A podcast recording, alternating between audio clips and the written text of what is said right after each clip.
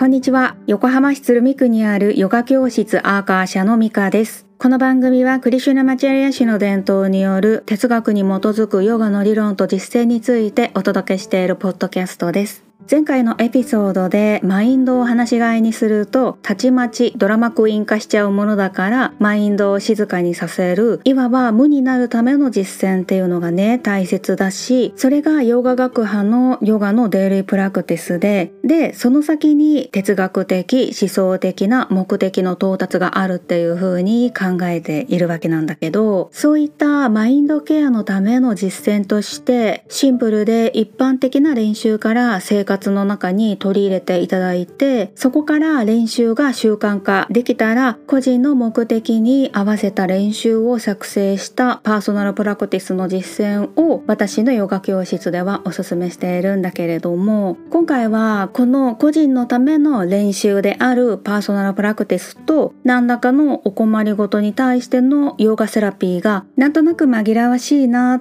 ていう風に感じていることから私がインドでインターンシップしたヨガセラピーと比較してお話ししてみますね。まずの前提としては練習っていうのは毎日することが基本でこの理由は歯磨きとか入浴とか、まあ、お皿を洗うとかお部屋の掃除をするとか洗濯するとか何でもいいんだけれども汚れはね染みつく前にきれいにするのが基本ですよねっってことでのマインドの汚れの場合にはこれね思考の偏りみたいなものなんだけれどこの癖がね強くなっちゃう前につまり初期段階から注意して無力化させるんだよっていうのはヨガスートラ2章10節でも示されてるんですね。ということからも毎日する練習は毎日できるように設定しないと意味がなくって例えばヨガの練習は1時間ぐらいするのかなっていうねそういうイメージがあるかもしれませんがこれだとなかなか毎日できないですよね。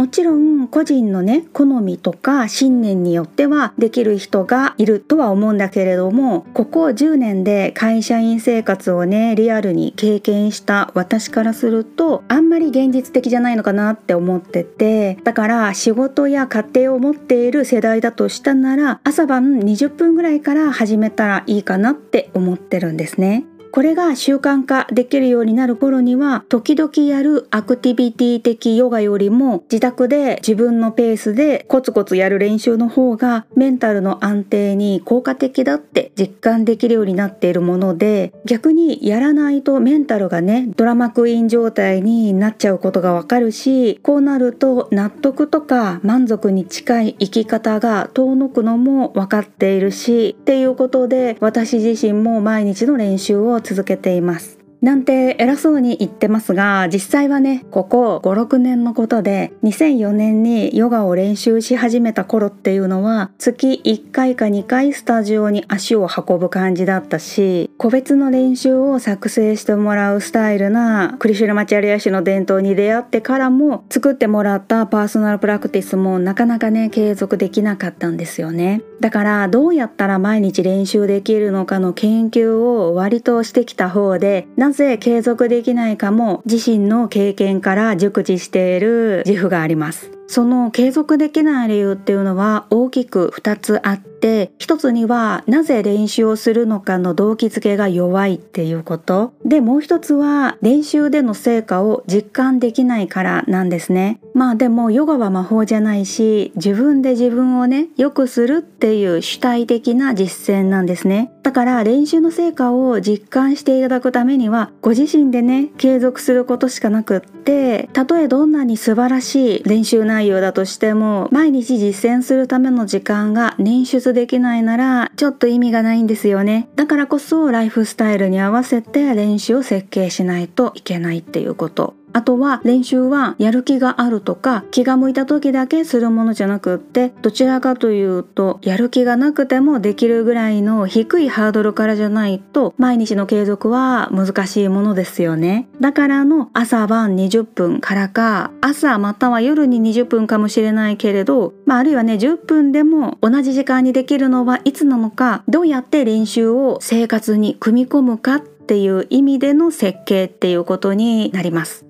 でこうやって練習をデザインしてもそもそもの動機づけの部分がなんとなくこうなりたいとかな緩い感覚だとやっぱり継続は難しいものでヨガスートラ1章13節でのアビアーサがまさしくそれでアビアーサのね意味は単純に言うと練習なんだけれども単に何かを練習するという意味じゃないってねサラスワティが強調するんだけれどもこの言葉尻だけじゃない意味としては目的を見据え続けるっていうことだそうなんです。だからなぜこれをするのか例えばね今の話だったらなぜ毎日練習するのかっていう答えが外側由来の理由から内側由来の理由が見えるまで掘り下げる必要があってそうじゃないとヨガスートラ1章14節で示されているアビアさに求められるクオリティが満たされないんですね。このクオリティっていうのはまず長期間行うこと、そして休みなく行うこと、つまり継続するっていうことですよね。あとは心理面で前向きな姿勢で行う。つまりいやいややらないこと。あとは熱意を持って、これはね、楽しみながら行うっていうこと。で、これらの長期間休みなく前向きな姿勢で楽しみながらやってきたことでの信念がね、育つっていうこと。まあ、ある意味信念があったら長期間休みなく前向きな姿勢で楽しみながらできるっていうふうには思うんだけれどもこれをやったら良くなるはずだみたいな盲目的な信念ではなく根底にあるのは継続してきたからの結果としての信念っていうね感じだそうなんですね。これなんかすっごく地に足がついてる感じがありませんか？で話を戻すと毎日する練習の継続もまあまあ大変だけれどパーソナルプラクティスになるとそれなりにね内容が濃くなるし時間も結構かかったりするんですね。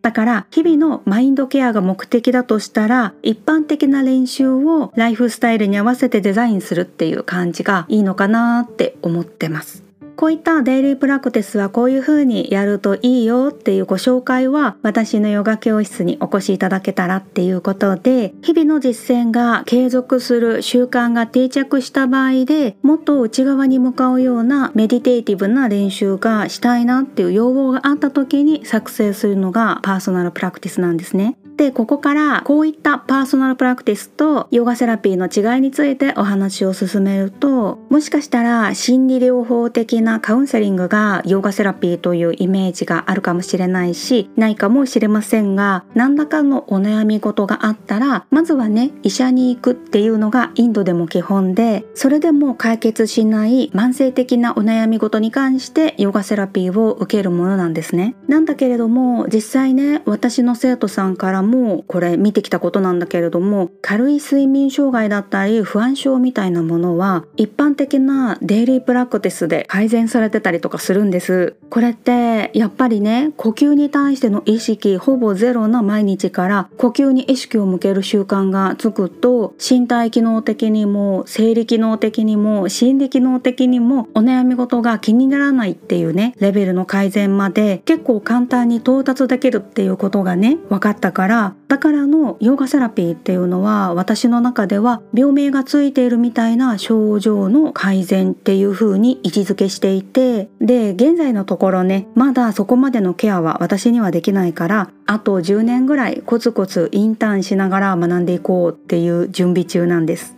というわけで個人の目的に対応したパーソナルプラクティスとヨガセラピーが同一に捉えられているかもしれないし私自身がずっと混同していてもんやりしていた部分でそれぞれの定義を明らかにしたい性分っていうことでの私のヨガ教室で捉えているヨガの練習について3パターンお話ししてみました。そんなわけで今日はこの辺でまた次の配信でお会いしましょう。ミカでした。